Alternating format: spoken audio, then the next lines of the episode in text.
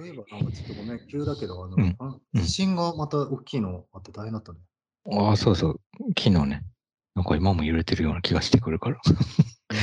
なんかさ、一回揺れるとうん、揺れてるか揺れてないかがだんだん、うん。うそうだよなんか曖昧になってくるんだよ。うんうん昨日はでかかったね。でもって、言って割とたねうんうんうん停電して。うんうんうん結構すぐに復旧はしたの、停電とかは。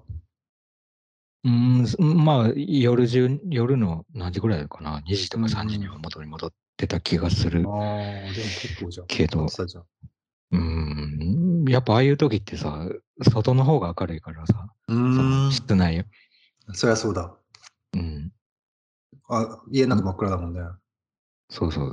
なんか一応外で出たんだけど、その揺れた時に、うん。緊急地震速報みたいになって、うん。で、外に出て、ああの、なんていう、車道のあの、街灯みたいなのとかも消えてたし、うん。信号も消えてて、なんか警察の人が笛でピーピー言ってはい。鳴らしながら誘導したりしてたけど、はいはいはいはい。まあ、なかなか大変だよね。やっぱり電気がなくなるっていうのはね、とんでもないようね。ん。ほんと、光、光か。なんか、電気が光り出すと確かに、ちょっと安心する部分はあるよね。その、うん。街灯とかが消えてたと街自体は意外と明るかったから、その、なんていうの、東京全部が停電してたわけじゃないからさ、うん。多分隣の光とかも空に反射してて、なるほど。言うほど暗くなくて、ええそういうもんなんだ。まあ普段よりは暗いなぐらいのうん。感じだったんだけど、ええまあ家の中は暗いからな、そのうん復旧した時にうん電気がついた時は、ああって思ったね。うー ん。落ち着くのやっぱりほっとするって感じな。あー なんか、まあ、落ち着くっていうかどういう感情なんだろうな、あれ。うん。なんか暗いとさ、うん。なんなんだろう、なんか暗い、暗くできること自体は選択肢として絶対あってほしいじゃん。そのずっと明るいとか嫌だ。うん。やだね寝るときは暗くしたいしと思うけど、うん。その明るくできないっていうこと、うん自分の意思で、はあもうどうにも暗いままだって思うと結構うん不安は出てくるなと思った。い。うーん。で、なんか限りあるじゃないこの携帯電話のもちろん、なあの光るうん。ライトのうん。とことかもあるんだけど。充電できないからさ。うん。そうするとそこでまあ一時的には光るけど、うん。それを使い続けていつ元に戻るかわかんないのに、うん。その光のために使ってるよりは、もっと他の使い方ができるじゃない、うん。スマートフォンだから。ライトじゃないから。うん。確かにね。うん。まあ、そうするとそういうのもさ、節約しないとってなってくると、そんなに好き勝手に明るくしたりとか暗くしたりとかできなくなってそりゃそうだ。くるよ。うん。まあでもそれも慣れなんだろうな。普段からそれだったら、うん。多分大してそこにうんストレスを感じないのかもしれないけど。うん。なんか例えばさ、ろうそくとか備えたりしてる？うんうん。ろうそく一応あっうんうん。たし、ちょっと一瞬つけたんだけど、うんうん、どう？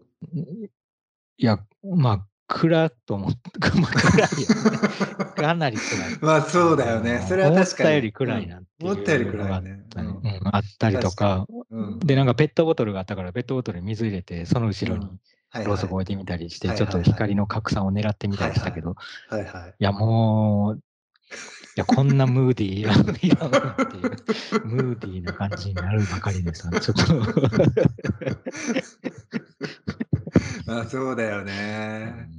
あそうだよね。そうだよな。あと火だからさ、言ってもさ、はいは確かに。なんかどっかに燃えるとかなんか 確かに確かに。ありそうな、うん警戒、警戒が常に見張ってないといけなくなって、今度はその日を。うん、うん確かにそりゃそうだ。うん。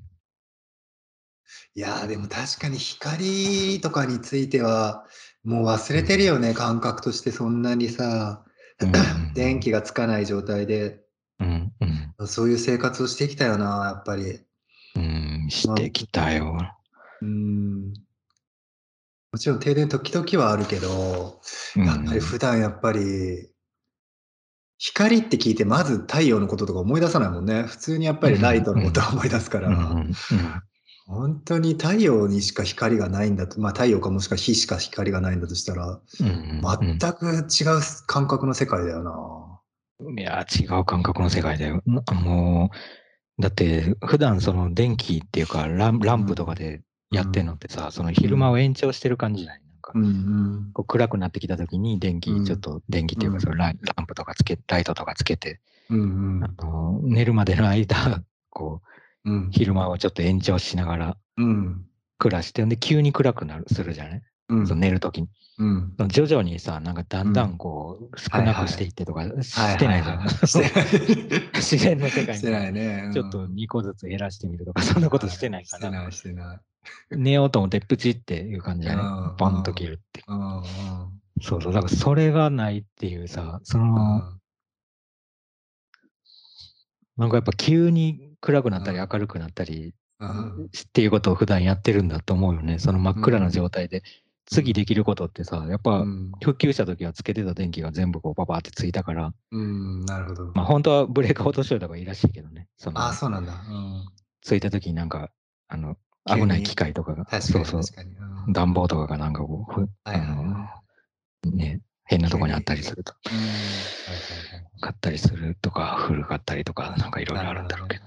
まあでも徐々にそれも回復するわけじゃないからさ、だんだん電気がうっすらついてきて、なんか朝みたいになったとかじゃなくて、うん急にバーってつくよね。つくじゃん。うん。それも結構びっくりよ。なんか、うわーってうん目が覚めたみたいうーん。照らされた感じが。な。うん。包まれた感じがするよ。えいやいや、ーほんと、外ってすごいよな。そう考えるとさ、うん部屋の中って区切られてるから明るくできるじゃん、まー、そうね。あ。ある程度。うんうん。あの、少ない照明でもある程度明るくできるんだけど、まあ、うん。ろうそくでも薄暗いけど一応照らせるけどさ、うん外でさ、うん。うんそんななんかろうそくとか持って歩いてても、うん。多分なんか、キリがないっていうか、その闇の距離の光が当たるまでのさ、うん。うんこの距離が果てしないじゃない部屋の壁に比べると。いそうね。や全然だから、うん叶わないっていうかさ、外の闇。闇にかなわないね。かなわなますあ、ぎる。か細いよね。か細いよ。だから、昔はだから、提灯とかで持って歩いてたわけでしょ？ね、提灯で拡散してなん、とかか細い。うん。か細いよ、本当に。うん 提灯、やばいね。やばいね。いや、なんかさ、うんうん。え俺、ちょっと時々時代劇をとか見るの好きなんだけど、そうだね。うん。子供の頃から。で、はい時代劇見てると、うん。なんか、明かりがさ、うん。あの時代背景として、まあ、江戸時代だったり、その前のはい中世、もうちょっと前の時代だったりしたときに、はいはいうん。なんか明かり一応、なんていうの？油で燃えてたりとはいはいかっていう、まあ、うん。なんていうのかね。うん。なんていうんだっけ、あれ。ちょっと忘れちゃったけど、部屋の中に立ってる提灯みたいなものみたいな。もののとこに油を入れて、それで燃えてるうん。。あるね。うん。ああのね、あれ。うん。江戸時代は特にそうだと思うけど。はいはい。でもさ、ドラマの中だと、うん。明らかにそれより明るいの。ああ、まあ、そりゃそうだよな。絶対そうだよね。うん。しかも光源が揺れてないから。ね。ああ、そこそこ。うんろうそくだと結構さ、揺れてる。るよね揺れてる。確かに。うん 結構ね、あの、その部分の違和感はずっと感じるなと思って、なるほどね。今思い出したな。いや、光源が揺れるっていうのはないもんな、今。いや、光源揺れるの結構大事だよね。うん。見え方として全然変わるよね。いいか。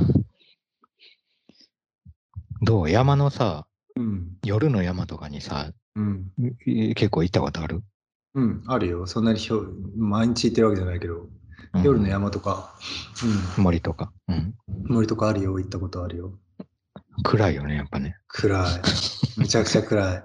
むちゃくちゃ暗いよね。これやっぱりさ、一番思うのは、暗いと耳が冴える気がしてて、うんうん。やっぱり目であんま見えないと、それでも何とかして情報を得ようとするときに、うんやっぱりね、音とか、まあ森のせいなのかな、音とかにすごい集中し、気がいく気がするね、すごく。うんうん。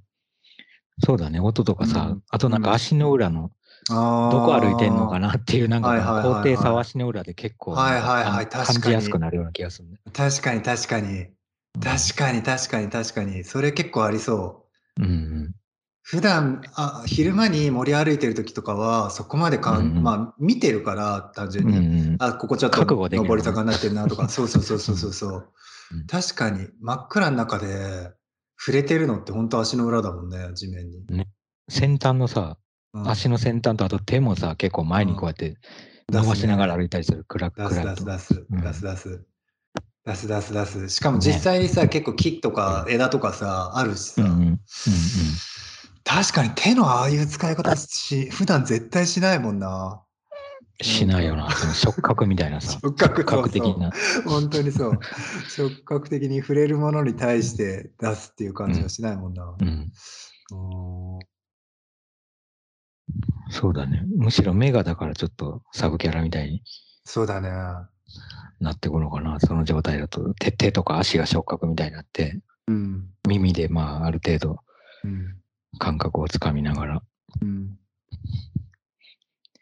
まあな、目、でもその、なんかさ、目でさ、目が、まあそんなには働かなくなるじゃない？そのうん暗いうん山の中とか。うん。でも一応見見てるじゃない？うんさすがに目を、だからといってもう諦めてるうととかなんない。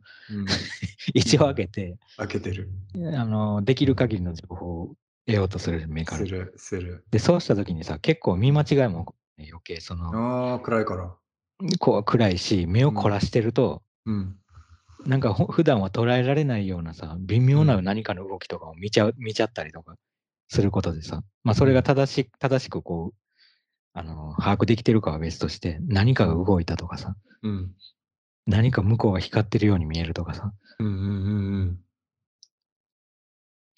なんかそその辺がすごくなんか、なんていうの錯覚を引き起こすっていうか、うん。うん。っていう時があった気がするんだよな。なんか、結構俺山の上で一人ぼ、一人にさ されたっていうか、なってた、なったことがあって、その、なんか仕事で行った時に、うん、山の上のロッジで一人で泊まってそこで作ってたんだけど。ああ、一応ロッジがあったんだ。うんうん、そうそう、ロッジがあって。で、てんその作業する場所とこう歩いて行き来しててさ、うんまあ 10, 10分ぐらいこう歩いて、うん。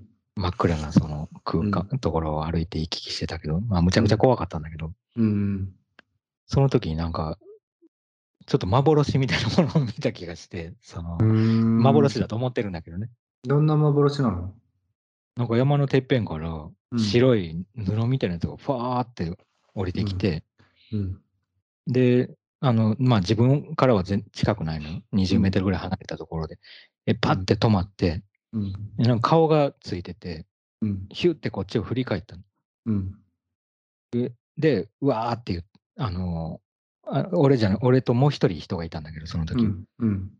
で、二人ともそれを見たの。うん で、二人で叫びながら走って逃げたんだけど、えー、すごいなんか一旦木綿みたいな感じのやつ？そうそう、一旦木綿みたいな、一旦木綿っていうかな、てるてる坊主みたいな感じの体に頭がついてるみたいな人えの頭。ー、でも人の顔があるっていうのは結構リアルな顔なの？うん、なんか目があった気がしたから、やっぱ、ーその、漫画みたいな顔じゃなくて、うん、ちゃんとした。うん、ひちゃんとした人の顔だと思えるでもそれもう一人の人もうん見てるんだとしたら結構じゃん。いや、そうなんだよ。だからなん、ううんひ集団ヒステリー的な何かなのか、うん。それかそれと見間違う似た似たような何かが本当にそこにあったのか、わかんないんだけどね。なんかが空から、まあ、待っててっていうこと？ビニールみたいなものが。そうそう、何かもが待って、風で待ってきて、うんで、顔に似た何かがそこについてて、うん。とかね、その距離感とかが夜だから曖昧で、思ったよりでっかく見えててとか、うん。っていう見間違いを共有したのかなと思った。うん思う可能性もあるし、うん。わかんないよね。まあ、まあ実際になんかそういうん妖怪かもしれないよね。うん怪奇現象かもしれない。うんすごいね。僕あんまないな、そういうの見たこと。羨ましいな。うん。なんかその怪怪奇というか、なんだろう、なんかその、結構だってそれ具体的じゃない？いや むちゃくちゃ具体的。具体的だよね、それ。うん、思った以上に具体的すで、そんなにぐはっきり見たのは初めてだったのよ。なんか、ごいなんか見える。る気がするとか思いながらも、うん。まあ、疲れてるからかとかと思い込んだりとか、はいはいうん。いろんなこと思いながらごまかしたりししてきたけど、うん。その時はなんか横に人がいたからかわかんないけど、うん。むちゃくちゃ見ちゃったんだよね。なんか。ええ後でさ、あれ見たって確認したいがためかだったかもしれないけど、うん。で見えるって言ったら、いや、見えるって 言ってあ、言うんだ、相手も。うんで、それで一気に怖くなって、うん、走った。走って逃げて、うん。で、まあ、その人だけバスに乗って山降りたんだけど、え？俺だけ一人取り残されて。なんで？いや、なんかその人手伝いだったからさ、あの、で、その日はもともと帰る予定だったからあ、あ、はいはいはい。自分はロッジに戻って、そうそう、自分はロッジに戻ってね、布団の中で、うん触れてたけど、へえ 怖えと。じゃあやっぱり怖い何かあったんだ。なんか優しい何かじゃないんだ、やっぱり。うーん、なんか追っかけてくる感じがしたのと、うん。明らかに狙われてる感じだったんだ。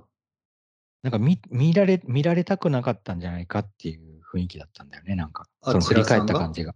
そうそうそう。その、一旦木綿みたいのが、あ、テルテルボールズみたいのが、うん。別にでもその、こっちに向かって飛んできたわけではなかったわけ？なんかこっちに向かって飛んでくるような素振りが見えたの、なんか。動きっていうか。うんうわーって来そうだったから、うわーってなって逃げたって感じ。その、そうそう。不思議な、不思議だったな何だったんだろうね。なんでなんだろうね。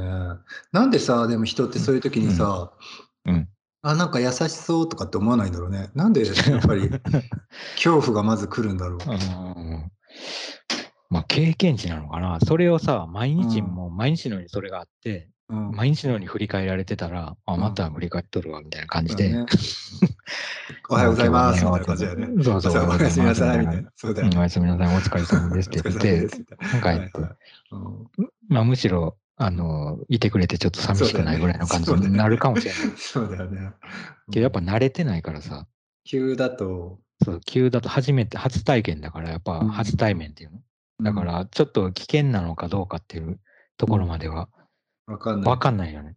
うん。そうするとやっぱりまずは恐れから入るのか、人って。入んのかもな、やっぱりそうなると。うんうん当てはめれなくなって、頭の中でそれに当てはまるものをやっぱり探すとさ、うん。やっぱりその、いなんていうの？噂とか話、は文字でなんあの言葉で聞いてるようなところに当てはまってくるっていうか、うん。まあ幽霊とか、幽霊とか。妖怪とか、あるいはその山でなんか事件がとか、なんかそういうはいはい情報の方に当てはまってくるの。はいはいはい。はいはいはいはい。鳥かなとかでっていうよりは。うん、要はね、うん。そうそうそう。だからそうなるとやっぱり頭の中でさ、うん。結構なんかあのストーリー展開がこう、うん。ホラーの方に向かいがちっていう。うん。はいまあはい、夜独特のあれかもね。でうんも昼間にそれがさ、同じようにふわふわなんか飛んでて、うん。キュッて顔が振り向いても、おなんか新しいなんかうん、そういう何？生き物かって、あかわかんないけどなんかそうキャラかなとか、なんか思うかもしれないけど、夜のさ、不確かさの中でそれが起こると、やっぱホラーの方のストーリー展開になっちゃうよね。うーん、なるほどね。不思議だけど。うーん。なんかさ、あんまうん。わかんないけど、その、例えばその、天使とかを見る人とかもいるじゃん。例えば、それこそわかんないけど、神を見る人とかさ、うん。そういうのは多分さ、そんなにわかんないけど、恐れるっていうよりは、なんか、うんあの、偉い感じがしたりとか、例えば神々しい感じがしたりとか、救われる感じがしたりとかするような。そういった見間違いもあると思うんだよね。でもなんか多くは結構さ、やっぱりさ、うん。恐怖心から来るような見間違いが多い気がしてて、それってやっぱりど差があるのかな？具体的にそのものによって差があるのか、それとも受け手によって違うのかな？やっぱ状況じゃない？なんか今聞いてたうん、さ今言ってたさ、例えば神様,、神様かわかんないけど、そういうものとか、天使とかっていうのはさ、うん。やっぱ光光ってるイメージじゃない？光って光って、明るい。イ。メージね。明るい。なるほどね。なるほどね。昼間っていうか、まあ夜だったとしても昼間ぐらいのうん明るさを伴って現れそうはいっていう。はいはい。我々そう。イメージその薄暗いところでなんかぼんやり、なんか天使みたいな何かが揺れてるとか、なんか そういう感イメージない。ないんだね。う うん。で例えばささっき言ってたそのてるてる坊主みたいなやつを後から、まあ、結構筋のその確かな人がいやその、うそれはこの土地に現れるもう神様で出会ったら本当にもう幸せになれるっていう言い伝えのもので、うんもううん善善以外の何者でもないみたいな素晴らしい、うんその見れるっていう体験自体がすごいいいことだみたいな感じでもし言われたとしたら、うんあそういうもんかと思って結構変わるのそれともその恐怖心みたいなものは そのままなの？いやー、やっぱさ、まあ、うん。恐怖心っていうのもさ、まあ、うん。恐怖か分かんないけど、恐れみたいなさ、うん。なんか例えばそれがもう、なんか善善の神うん。みたいなものですごく人にとっては、今言ってたみたいな、良いことしか起こさないような何かだって言われたとしても、やっぱりなんか、分からないものとしての恐れみたいなものはさ、残るよね。そのあなるほどね。まあ、殺されるっていうとか、なんていうの、呪われるとか、なんかそういう、うん。あの、被害を受けそうっていうのは減るから、多分ちょっうんと多少のそのうん。気持ちイメージアップには。イメージアップはするするけれど、うん。だからといってちょっとあ握手お願いしますみたいな感じで近寄っていくような感じでは。さすがにないんだね。そっか。で別にもう一回会いたいとかも特にない。うん会いたいはないけど、みちょっと見たいね。だから、もしビデオみたいな、そうそうう、ん巻き戻せるんだったら自分の視覚を。これ巻き戻して、ちょっとうん分析してみたいっていうか、ちゃんと。なるほどね。うんやっぱ雰囲気とかに流されてる可能性もあるしさ、疲れてたとか、まあ間違いなく身体的なあるよね。環境とか状況も。あると思うんだよね。だから、いまあ、違うと、違う気分の時とか、違う体調とか、違う状況の中で、それを、うん。うん。その映像をもう一回見て、うん。みたいね。それ確認してみたいっていうのは。うん。確かに。やっぱりじゃあ何らかの異常性みたいなものをそこに見てて、それに対して反応してるっていうことだから、すごくいいかすっごい悪いかっていうなものに見えるっていう感じなのかな。なんかその、うん。まあ、そんなに、なんつうの、良くも悪くもなさそうなものっていうのはやっぱり出てこないんだよね、多分。うんまあ、例えばさ、それが鹿とかだったとするじゃない、はいはい見間違いも何も単純に鹿が山普通に鹿だと。うん、はいはい。で、まあ確かに鹿だったら、うわーって言って逃げないけど、うん。おっしゃおっしゃみたいな感じで近寄っていきますね、多分。あの、よいしょよいしょみたいな感じで、出てきたな。うん、いかないね。行かない。多分、それはそれ避けるじゃない？一応衝突を避けるっていうかさ、無駄な、その接触を避けるじゃん。確かに。確かに。らそれの極端な例なんじゃない？多分、接触をこう避けてる感じがする、そのなるほど恐怖って。なるほど。例えばそれがクマだったとしても、やっぱり逃げるもんね。まあ逃げるよね。接触したくないから逃げるし、うんうん大体のものに対してはそうなんじゃない？その、ああの、うわーとか言いながら逃げるかわかんないけど、一応接触を避けて避、ける。うん、無駄なその争いっていうか、なんていうの？確かに。お互いにその無駄な影響を与えるっていうことをちょっと確かに。回避しようとする気がするよ。確かに。そう考えると、じゃあやっぱりそこで逆に、おーって言って近づいていくっていうのは、うん知ってるもの以外はもうありえないのか？知ってたら、まあ、近づいていく可能性はあるよね。うんそのよく知ってるものが急に出てきたとか。知ってたりとか、なんか状況がもうコントロール下にあるっていうか、例えば奈良公園の鹿の話、この前してた。奈良公園の鹿がさ、うん。いあもうあの公園に現れたからといってさ、うわーとか言って逃げる環境に、状況にないじゃん、設定に。ないね。ないね。うんだからその設定な設定内に鹿が入ってきてるから、うん。やっぱりそれは接触を避けるっていうよりは、まあ共存、そこに、まあ、同時に存在してるんだっていう状況をある程度味わおうとする可能性はあるよね。鹿せんべいあげたりとか。確かに。でも、も山の中で同じ、奈良公園と同じ種類の鹿が出てきたとしても、知ってるけど、うん。見たことあるけど、それにわざわざさ、うん。あの持ってたせんべい、私に近寄っていくとかないと思うんだよ。まあ、うんいるなっていう感じで、あの、見れたなっていうのを確認して、まあ、去るっていうかさ。確かに。確かに。うんやっぱりその状況と対象が、例えばじゃあ対象がすごく本当によく知ってる人だとして、まあんいきなりね、疲れて山の中で歩いてたら、すっごいよく知ってる人がいて、わーって思ったけど、今そこにいるはずじゃない人だとしたら、や、それは怖いな。怖いよ それ、かなりの怖さレベルじゃないですか。それむしろむっちゃ怖くなるのか。や、あむっちゃ怖いよね。やっぱ、うん、設定違いになってて。設定違い。うん。対象は合ってるけど設定違い。うんうん。知ってるだけにっていう。うそそ知らない人とすれ違う方がよっぽど。確かに。まあ、なんで、まあ、その時間に、例えば深夜1時にうん。知らない人がうん急に森の中からうん現れるのも怖いよね。怖いけど、そううんそれはそれで怖いけど。うん、で深夜1時に知ってる人が森の中から現れるのも怖いよね、やっぱり。あのちょっと怖いね違うけど。うん全然違うね、でも意味が。うん。いや、違うよ。なんでかなっていう、うん。なんかその疑問を持つ部分そうだねが違ってくる気がする。確かに。やっぱりさっきまでの対象が何かが分かんないから怖いっていうのとは全く別に、対象は何だかは分かってるはずなのに、うん分かんないから怖いんだよね。うん。そうだね。だから理由が分かんなかったりとか、うん。そこにいる。うん。うん結局分かんなさだよね、でもそれ。例えば事前に連絡くれててさ、ちょっと遅くなるけど 何時になるか分かりませんってメール来てたら、さすがにさ、まあ遅くなったけど現れたみたいな感じで来たら、うわーみたいな感じになんない。遅くなったねねって思うだけでも。ううん。確かに。そうなんだよな。でやっぱり分かんないから怖いから、怖いんだけど、うん。やっぱり明らかに対象に対する分かんなさっていうよりは、やっぱり環境がでかいな。環境が、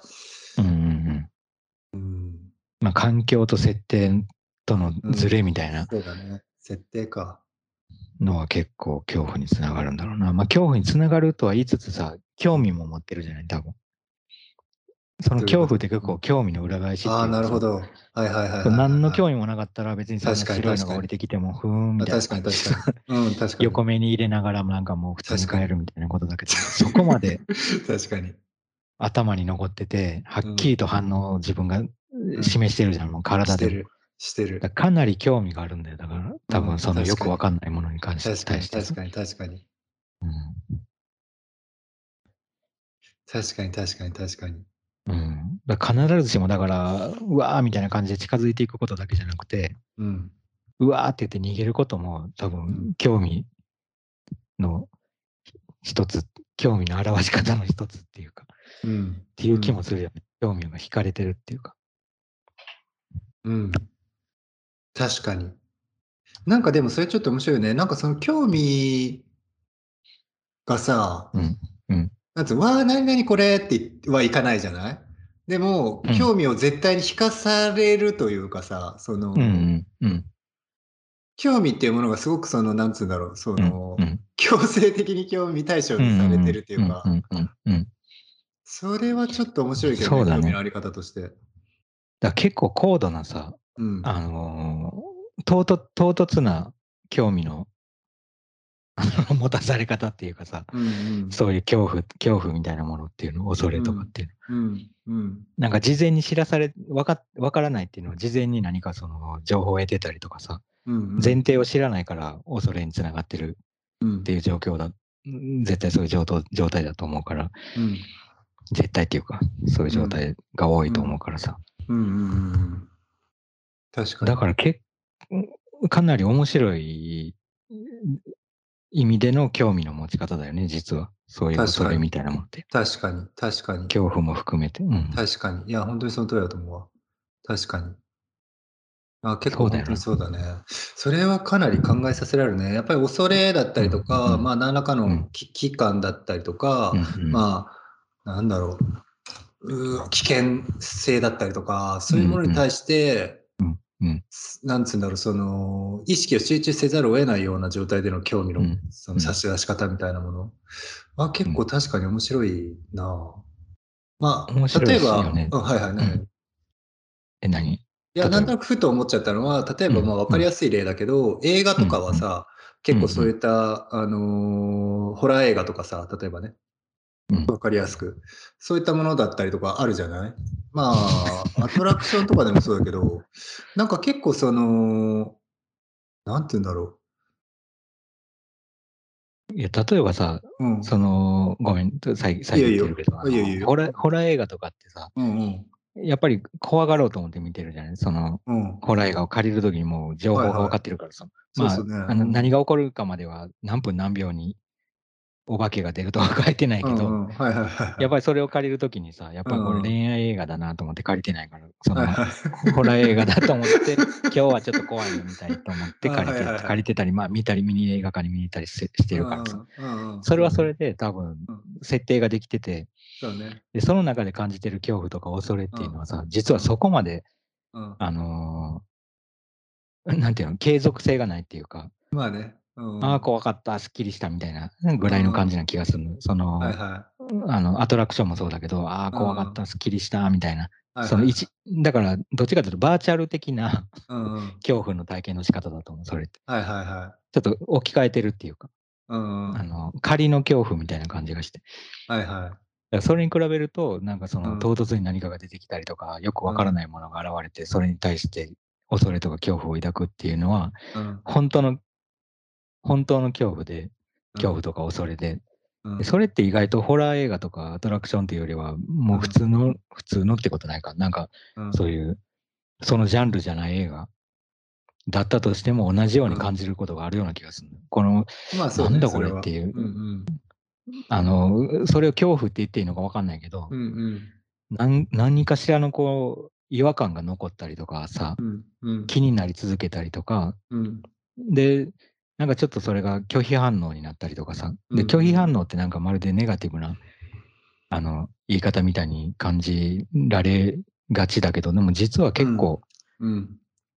プロセスの一端っていうかさ、最初に拒否反応があったとしても、それってやっぱりさっき話したみたいな興味のさ、うん。惹かれ方の一つだから、うん。あの、全く何でもない素通りみたいなことと違うから。うん。うん。そうだね。うんうんそういう意味では、あのーよくわからないものを見た時のうん。恐恐れみたいなもの、恐怖っていう言い方あれなのかな？わかんないけど。うん。まあ恐れだよね。うん、うん。それ、うーん。まあふ拒否なのか不快不、不快感なのかわかんないけど、なんか、なんかまず、なんていうの、大歓迎じゃない状態。うーん。なんかちょっとそれ気になるね。その大歓迎じゃない状態のさ、出会いみたいな。出会い頭みたいうーんなんかでもね、難しいけどね、面白いよね。これ、うーん、なんかでもね、その、な。うんうん恐怖、まあバーチャルなものだとしてもね、例えばだけど、そのうん映画館みたいなもの、あのうんインスインスタントな意味での恐怖みたいなものうん。から、その最終的にそれが高まった時のその、そう恐れおののくみたいなさ、感情までのその方向の感情ってでもやっぱり、ちょっと面白いよね。その最終的にさ、それがさ、拒否とかも超えて、うん。なんつうの？引きつけられてる時ってあるじゃん。その、もうそれをどうの、それが本当にそのベクトルの上にあるのかわかんないんだけど、その恐怖、パッと見恐怖心から入って、これは違う感情なのかな？どうなんだろう？まあ、if だよね。うんざっくり言うと if みたいな感情で、うん例えばそれこそさ、極端に言うと、その、皇帝みたいな人がいて、僕別に僕会ったことないし分かんないけど、うん凄まじく偉くて、凄まじく強くて、すごい怖いみたいな。王様とか王様、いそうそう、王様とか。身分的な意味で。そうそうそうそう。そういうなんかまあ、まあわかんない。もっと、どうなんだろう。まあ具体的にはでもまあそういった具体的な人物だったりとかでもいると思うのね。うん。イフみたい、イフの対象みたいな人とか。なんかそういうのって、逆に、その、恐れおののきみたいなものうん。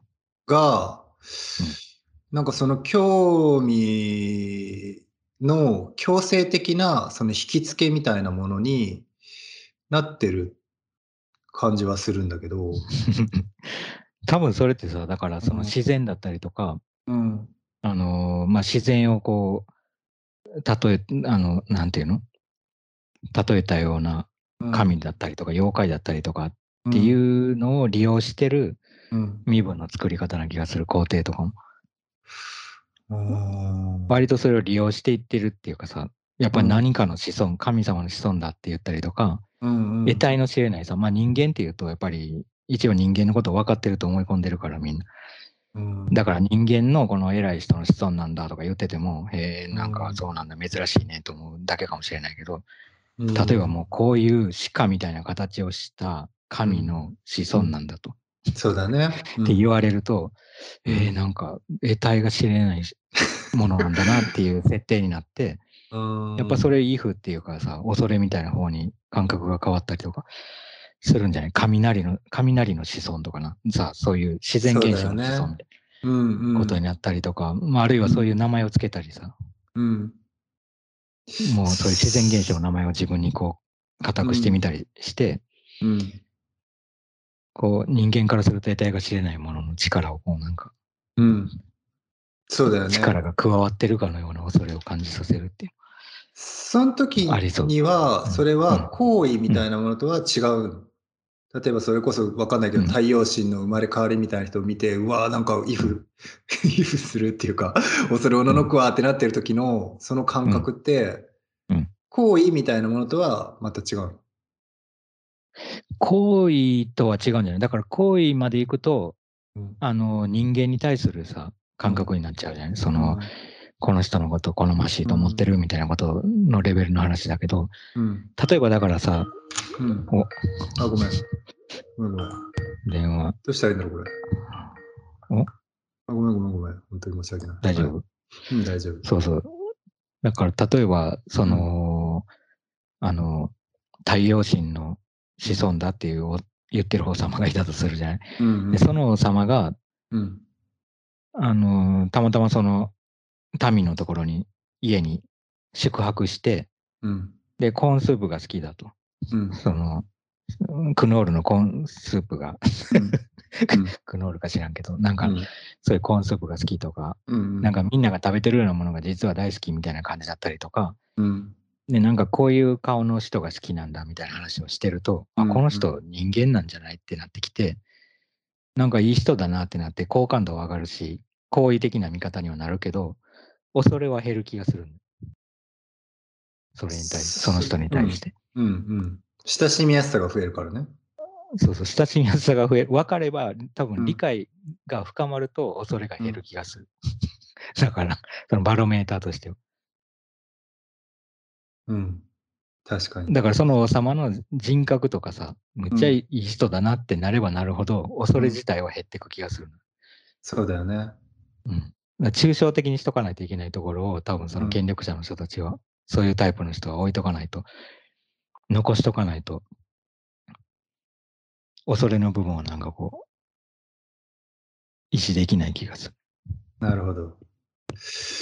いや、なんかね、ちょっと、うん、あんま関係ないのかな。なんかやっぱりちょっと気になってはいるね。その、イフとか恐れみたいな感覚が、すごうんくその、まあもちろん今のこの現代社会における権力者とかさ、独裁者とか、そういった意味でのその恐れとかもあると思うんだけど、まあん、むちゃくちゃ身近な中でもさ、例えば家庭内とか、まあそういった社会内みたいなな中でのうん。恐れの存在とか、なんかそういったものがまあすごくいいい意味でもすごく排除されていっている気がして、でそれについてちょっと 家庭内なんか気になった少し。なんかその、さっきのね、その、まあ最初に戻ると怖い、うんなんかその、てるてる坊主が興味の対象として引きつけられているときに、そこで何がうん。起こってんのかなっていうのは、ちょなんかそのひ、うん何なんだろうね、その引きつけられて、興味として引きつけられてるっていうのが、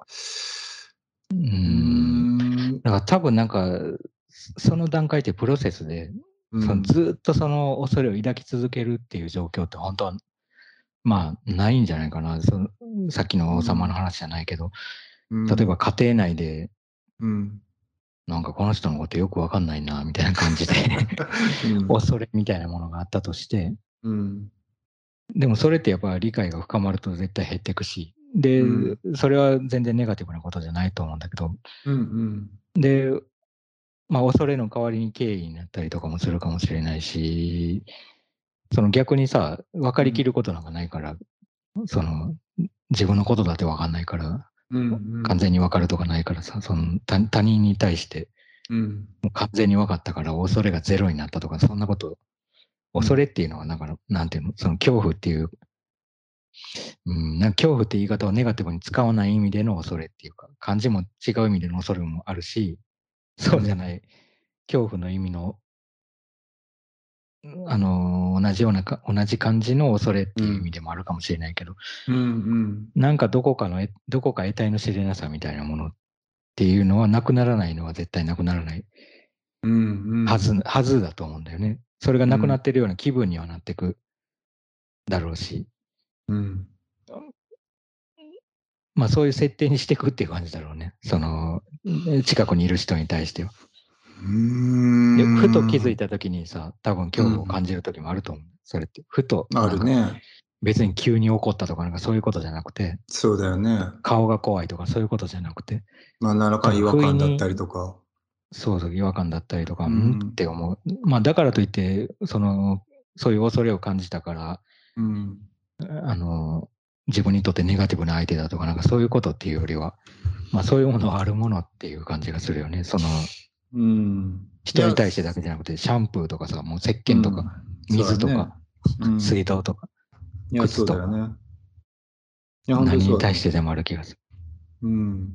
いや、そうだと思う。うん。うん。いや、そうなんだよね。なんかちょっとね、え？ちょっとあんまりなんか、何々い。や、頭の中はちょっとね、あんまりまとまってないんだけど、興興味だけはすごくあって、ただやっぱり結構難しい問題だなと思って、要するにその関心みたいなものとかさ、そのなうん。興味みたいなものって、やっぱり一般的にはどうしてもその、あ、これ好きとかって言うとさ、なんか何でもいいけど、それこそクノールのコーンスープ大好きとかっていう人はさ、もちろんクノールのコーンスープにさ、うん。向かいたくなるじゃん。ままあ、うん。他のいろんなセレクトがある中で、それを選びたくなるような、そういった意味で進んでいく意味でのさ、その関心、興味っていうのはあるけどさ、うん。それとは全く別に、同じ関心とか興味って言えるようなものでも、その好きっていう感じでは全くない引きつけられるものっていうのがあって、うんうんでそれが例えばさっきのその恐れとかおののくとかっていうものと関連していいるんだとしたらね、まあパッと見では確かに全然その行為ってものとは全く違うじゃない好きって意味でのそれとは全然違くてにもかかわらず、うん。こう強制的にある種その関心とかが発動してしまうような何かってちょっとやっぱ面白いなと思って。うん。だから多分その行為の逆じゃないんだと思うんだよ。そのそうだよね。逆じゃないんだよね。行為の逆って言えば敵嫌いとそうかなんだよ。敵意とか嫌悪とかじいや本当にその通り。あの、だからそれとそれ、行為とその嫌悪みたいなものが、あの、対応してて揺れてるとしたら、うん。まあそれの前の段階な気がするね、その恐れっていうの。うん。だから、恐怖であろう、あ、違う、恐怖じゃない。だからその嫌っていう感情も行為もうん。もう同じようにその恐れにつながってる気がする。そのうん。嫌っていう感情のの方に恐れがつながってるわけじゃなくて、うん。その行為の方にもつながってる気がするんだよ。うん。で、多分さ、なんかこの、やじろべえみたいな状態っていうかさ、うん。不安定さを表してる気がする。その興味を持つっていうことが、うんなんていうの？全く揺れないそのなんか棒みたいなものじゃなくて、全く揺れない棒が例えば興味が持てない何状況だとしたら、うん。揺れてる状況がやじろべえみたいなものが、やじろべえってちょっと、うん。あの、わわかるよ。バランスのねあれだけどシーソーそうそう、みたいなバランス、シーソーみたいな状態、うん。それが揺れてる状態が興味をも、持っている、まさにそのじ状況だとしたら、うん。多分なんか行為とかうん嫌悪みたいな状態って、どっちかにシーソーが一応こう落ち着いてる状態だから、うん。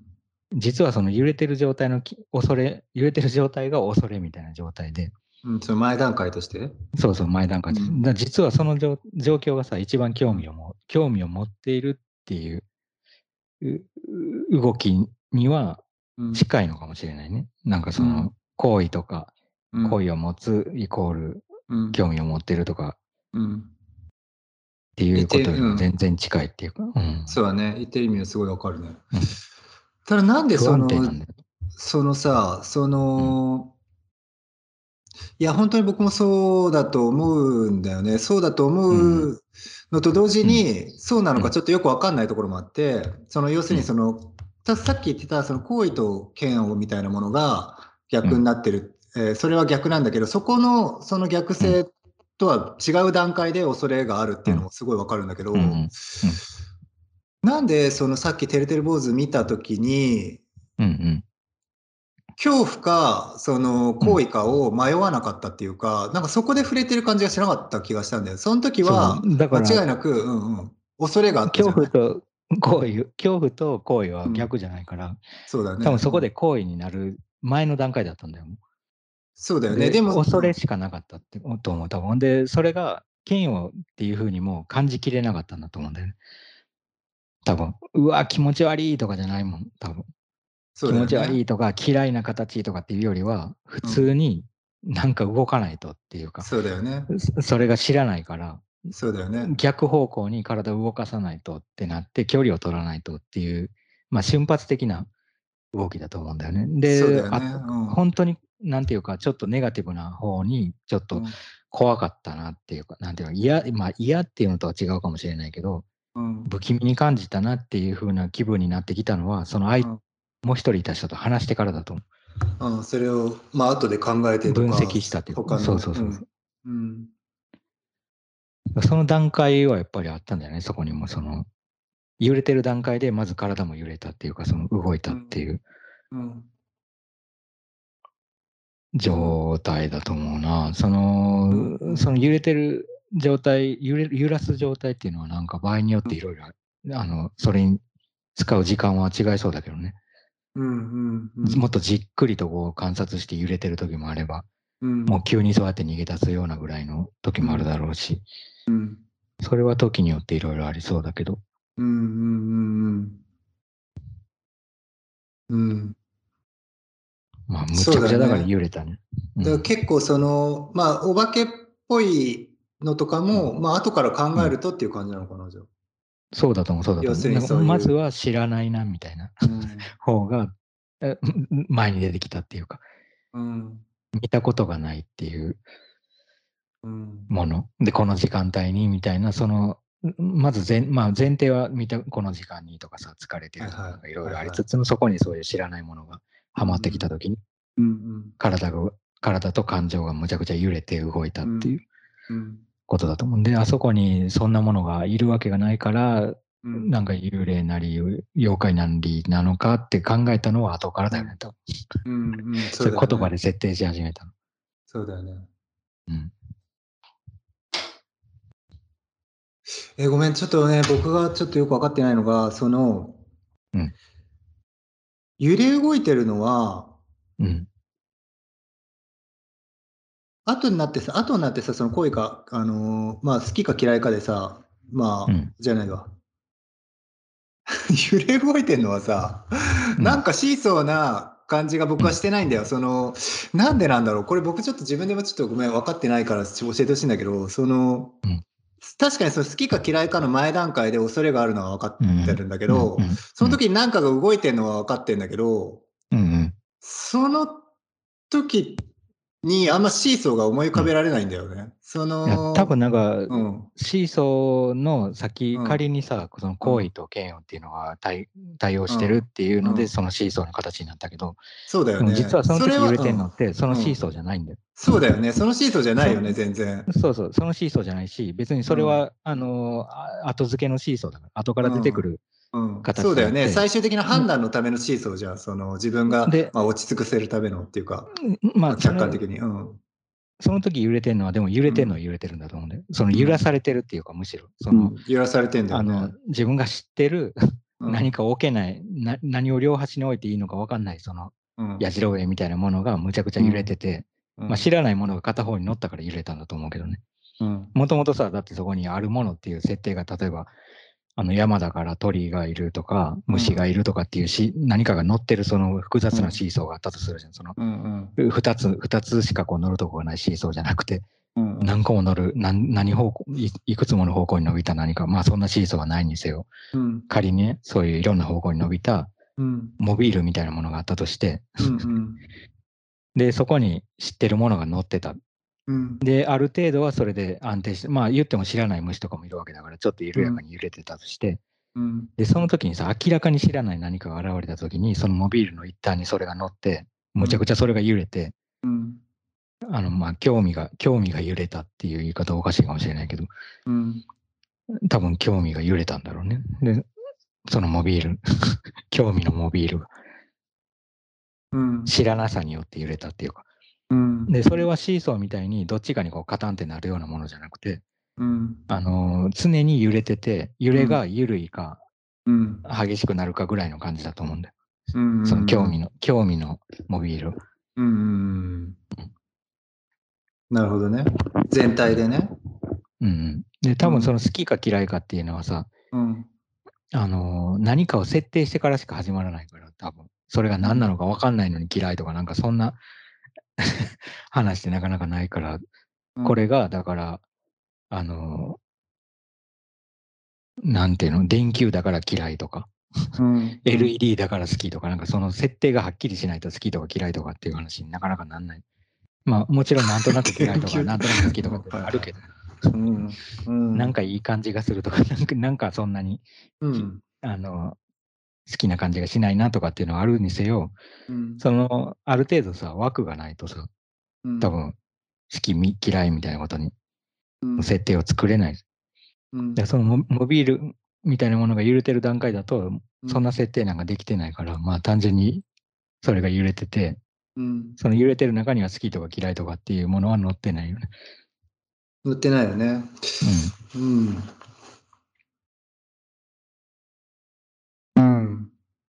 いや、言ってる意味はすごいよくわかる。何なんだろうなんかちょっとごめん、僕の中でちょっと、なんかは、なんか、あのー言ってることは本当にそう思ってんだけど、なんかがちょっと腑に落ちてないのは、モビールの例えもすごくよくわかるし、僕もそうだと思うんで、全体が揺れるって感じもすごくわかるんだよ。その今まで、そこにあるべきなものじゃないところに急になんか重りがかかった時に全体が揺れてる感じとかもよくわかるし、うんそれがシーソーみたいに1対1の関係じゃないのもすごくわかるんだけどなんかね、その揺れてるっていう状態とともに、その、引きつけられてる何かがあるって、そのさっき言った関心、その恐れに対して、逃げるっていうだけじゃなくうて、ん。その揺れてるのと同時になんかその奥に、その恐れに向かってる何かみたいなのがあって、多分なんかだからうん。向かうのと逃げるのも、多うん。分そこのシーソーの中とは関係ないんで、うん。その向かうと逃げるって方向が違うだけで、うん。俺はそこまで違うとは思わなくて、その、うんなんていうの、まるでさ、だからな向かうはず、向かうっていう反対のことが起こる、もうそこの同時に起こってるはずなんだよっていうことっていうよりは、俺は別に逃げてる方向が単純にそのあったものと逆に体が動いてるだけであって、うん。あの、そんなに俺その、そっちに向かって走ってるのと、それから逆の方向に走ってるのって違いがあるような気がしない。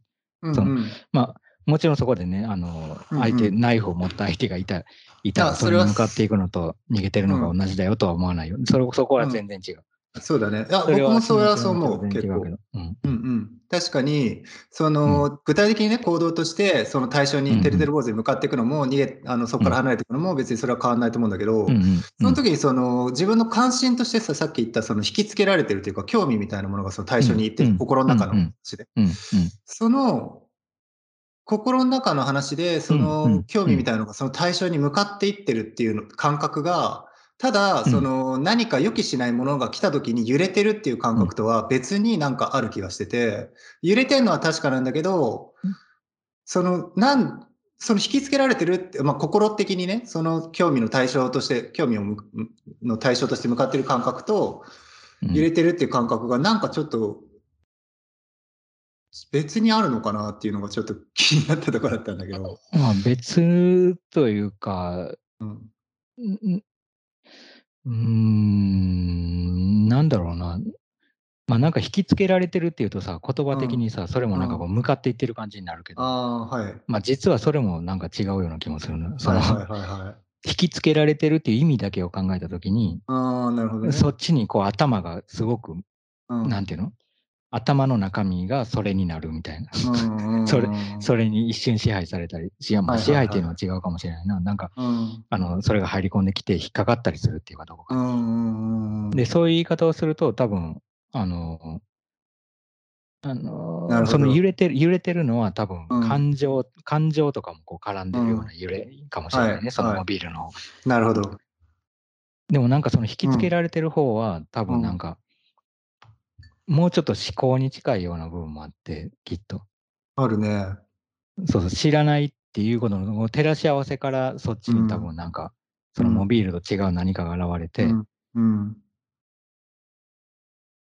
それと、その、それはなんか、モビールとそのうん。引きつけられてるっていう、引きつけられシステムみたいなものは絶対連動してるはずなんだけど、そのうん。全く別々にあってどっちかしか動かないみたいなことは俺はない気がするけど、うんうんうん。うん。うん。まあどっ。ちが先なのかは分かんないけどね、その同時なのかもしれないし、うん。どっちかが先にう作動しするしだすっていうことはありそうな気もするしな。うん。どうなんだろう。作品とかのことを思うとさ、はい。美術作品、アート作品作品のことを思うと、うん。まあ、今のさ、例えばその山の話に例えるとさ、まあ、設定としては山じゃない、うん。そのそこは知らない空間じゃないの？よ。その、うん。なんかいくつの間にか闇の宇宙みたいなところに浮いてたとかそういうことじゃなくて、うんうんうん。知ってる、まあ、知ってるかわかんないけど、その山だっていううんうん環境はなんとなく想像できうんる環境にいる。うんで、それは例えばさあのアート作品だったら美術館だととかギャラリーだとしたら、その環境も知ってるじゃん。はい。あのまあ、知らないギャラリーとか美術館だったとしても、そういうさまあ、何かのシステムとして分かってるね。そこに行くうんうんって聞けばね。美術館として行ってるもんね。うんうん、入り口から入って、うん まあちょっとお金払ってみるとかさ、そういうシステムとか、はい。状況は分かってる。うんで、その中で知らないものがあったときに、うんまあ、う同じようにさ、うわ、これ大好きとかってなるっていうよりは、うん やっぱりちょっとさ、あのーむちゃくちゃ興味は惹かれるじゃない、絶対。知らないものに対して。見たことないものだったりとか、自分の中に、あの今までなかったような情報、まあ、情報じゃないか。うん 何か、まあ、情報なり感覚まあ、なり、新しい体験だまあったり。うん。そうそう、体験だったうん。り、いろんなものがあったときに、やっぱりむちゃくちゃ引きつけられる。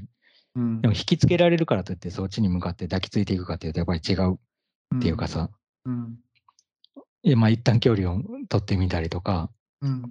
まあ逃げるっていうのはやっぱりその山独 山のその状況だったからうん。逆の方向に走ったけど、まあそれをギャラリーでとか美術館と同じように逆の方向に走るかっていうと多分行為としては違うくなってくると思うんだよ。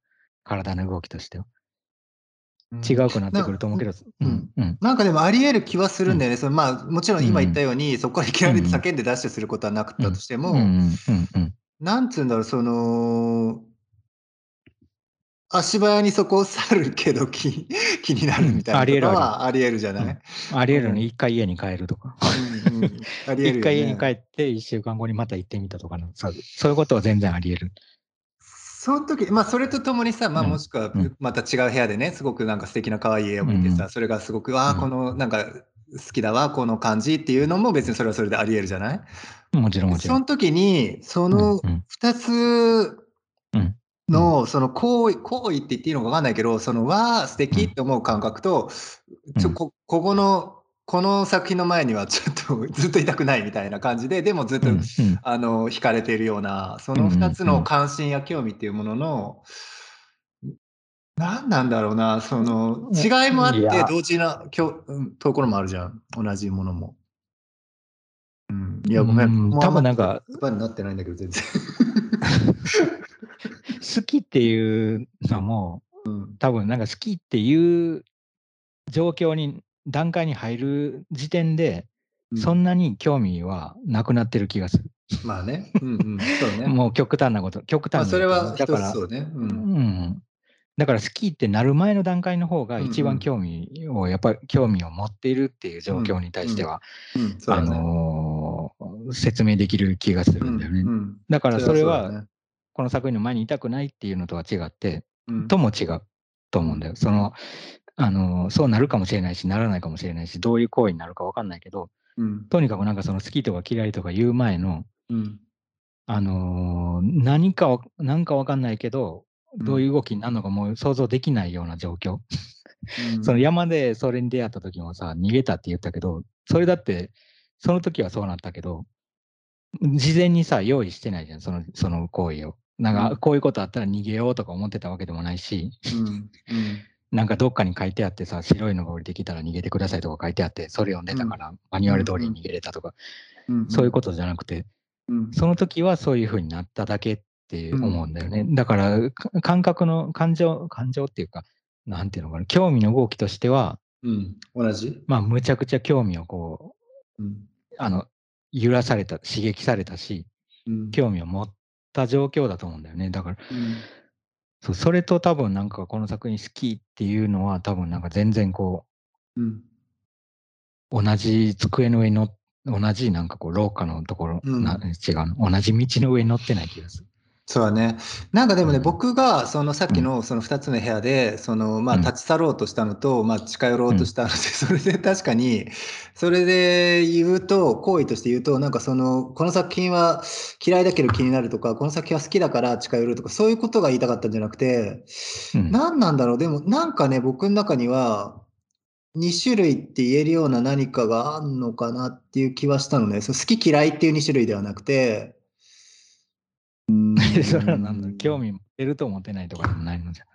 違う、興味っていうか関心とかっていうものの種類が2種類ある気がしたの。その、うん、あ、あると思う、それは。うん。その、それこそさ、いや、これは違うと思う。違うとうん思うん。だけど、、今思今思ったのは、だから、うん、興味を持つって言ってもさ、うん。例えば何かと照らし合わせて、それと似てても、うん、とか知ってても興味を持てるんだよ。やっぱりうん。その、うん、全く知らないから、うん、あの、知らないものにだけを興味持つわけじゃなくて、うん、うん、あ、これ前本で読んだ、この部分のこれのあれだなっていうふうにうん。結びついたとしても、むちゃくちゃ興味は湧く。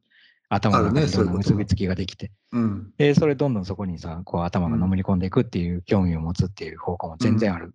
うん、けど、それとは逆に、なんか自分の中でこう対、あの対比できる何か、比べられたりとか、当てはめれる何かがない時の興味の、うん。を持つっていう状況もあると。なるほど。その2つは全然違うけど、やっぱり両方とも興味を持ってて、うん、なるほど。で、両方とも好きとか嫌いでもなく、うん、確かにね。その、それより以前、それ以前に興味を持ってるっていうか、うん、うん、うん。確かにね。っていうのは、なんかわ一番なんかシンプルな、あでもすごくいいいい例だね。その好き嫌いっていうのとは別のうん関心としての、それはすごいいい例だね、本当に。うん、うん、確かに。いやー、すいません、だだこねて。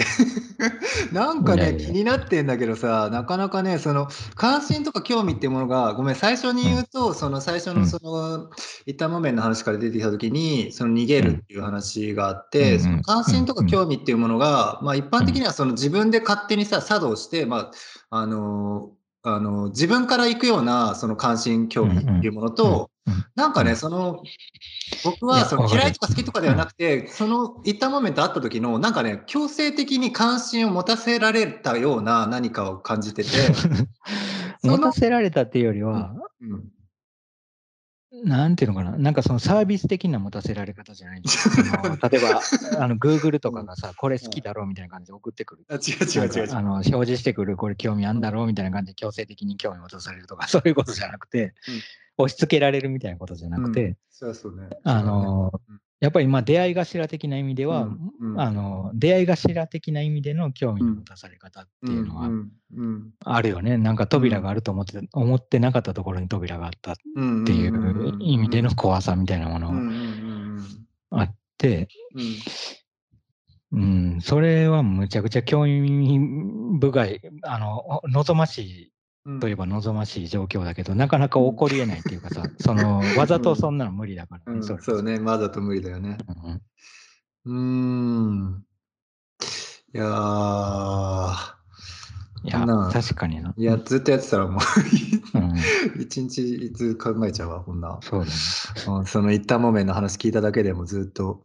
なんかやっぱりでも面白い、すごくね、面白かったと思うんで、その、うんなんか意味不明なものに出会った時に、逃げてって、叫んで逃げたっていうこと自体が、まあ、うんうん。なんつうの、そこで関心みたいなものが生まれてて、うんうん。まあさっきから言ってるように、それが好き嫌いとかっていうのじゃない関心っていうのが生まれてて、でもそれとは違う形で、まあ関心、興味っていうものも普通にあってっていうのがあって、そこら辺がちょっとね、僕の中で うまく説明できてなかったから、やっぱりちょっと気になってすごい面白かった。それちょっと、ちょっと、あれ、また最後にあれだけど、うん。はいはい。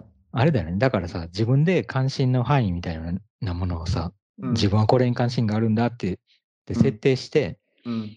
何か見に行くのってさ、割とつまんないじゃない？その、そうだね。あの、この、この、例えば、泣ける映画みたいなのを聞いて泣くみたいな。うんとかさ、ドラえもんが好きだから、ドラえもんはいは見に行こうとかっていうの、まあ、それつまんないわけじゃないかもしれない。いいけど、それはいい。別にいいのよ。それは新しいドラえもんがそこに発見できるかもしれないし、全い。然いいと思うんだ何けど。回見てもいいもんいいかもしれないしね。そうそうそう。